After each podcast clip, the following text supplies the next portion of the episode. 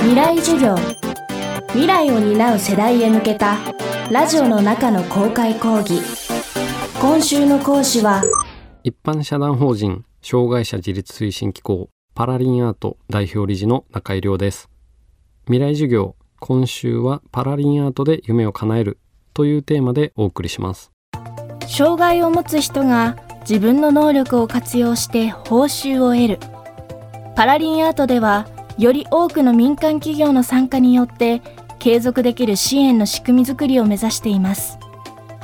障害を持つ人の貧困率は ごじゅっパーセント を超えるという状況で、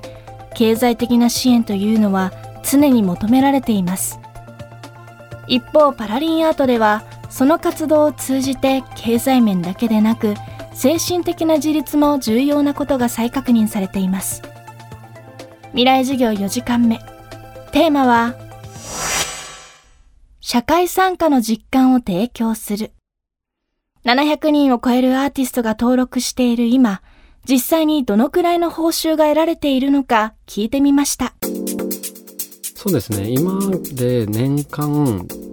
だいたいせんまんからせんさんびゃくまんぐらいは合計で報酬を私はできている状態です。ただそれが何百名に分散されるので、パラリンアートに登録して採用されることだけでもう食べていけるって、人によってレベル違うと思うんですけど、月に何十万ももらえるっていう方は今のところ残念ながら生まれていないっていう状況ではあります。ただまあ多い方で年間ひゃくまんえんとかぐらいは絵でもらえてるっていうのはあるので、その一つの自身の表現で平均すると月はちまんえんとかそれぐらいだと思うんですけど、それだけのお金を得てるっていうところは一つこう前には進めてるのかなっていうふうに思ってますね。で、アーティストに数年前ですけどアンケートとかを取った時に、これ私たちも意外だったんですが、一番パラリンアートに登録して一番求めてることは、実はいちいは報酬ではなかったんですよ。にばんめだったんですね。いちばんはやっぱり自分の作品が認められることっ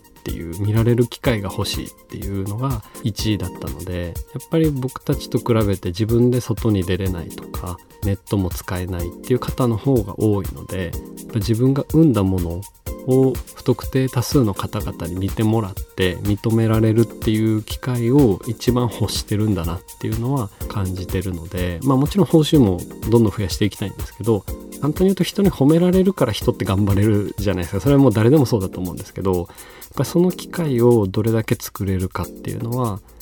本当に重要ですし、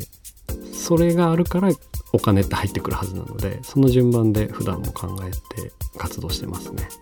その見てもらう機会、作品が素晴らしいねってなる機会をどれだけ作れるかっていうのは今の課題でもあり、常に挑戦しているところですね。課題はたくさんあるんですけど、一つは一般の方々により知ってもらって広げていくっていうのはずっと課題になっています。展示会や展覧会を稀に開くこととかはあるんですけど、やっぱり美術館に行く人って一定数で、まあ有名な方ならみんな行くと思うんですけど、やっ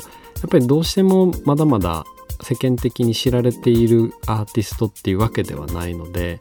やっぱりそこで個展や展示会を開いてもすごくたくさんの人がお越しになるわけでもないっていうのと、そこで絵を売っているわけでもなかったりするので、やっぱりそこにコストもどうしてもかかってくるっていうのがあって、企業様の場合は違う付加価値っていうのを提供できるんですけど、一般の方だとやっぱりそこってまた別の話なので、なかなか一般の方に訴求するって意味ではすごく課題は常にあり続けている状態です。パラリンアートに登録しているアーティストの作品はインターネットを通じて見ることができます。しかしそのリアルの存在感はだいぶ異なるものです。その機会を増やすのが目下の課題ということですが、東京都内には常設で彼らの作品を見られる場所があります。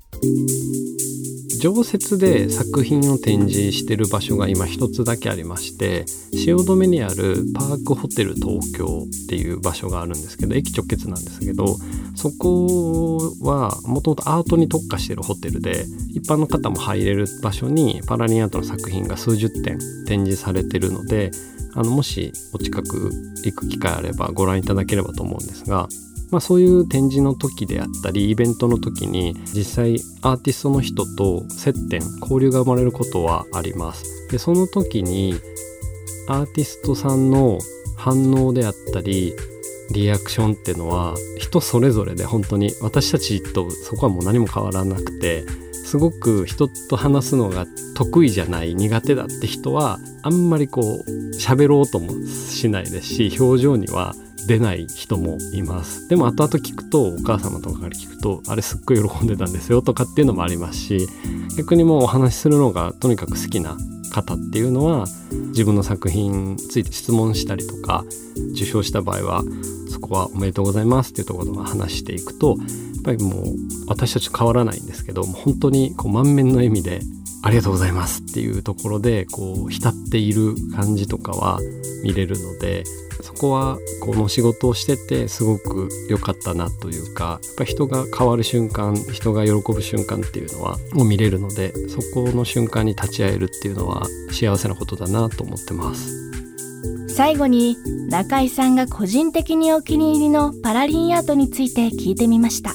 そうですね、推しのアーティストでいくと、答えでいくと全員にはなります。ただあくまで私個人がここ数年であこの人の緻密さはすごいって思ったのは、浅野はるかさんっていうアーティストの方で、ボールペンいっこでめちゃめちゃ細かく絵を描かれるんですよ。その作品を見た時はなんだこれはっていうこう衝撃を受けたので、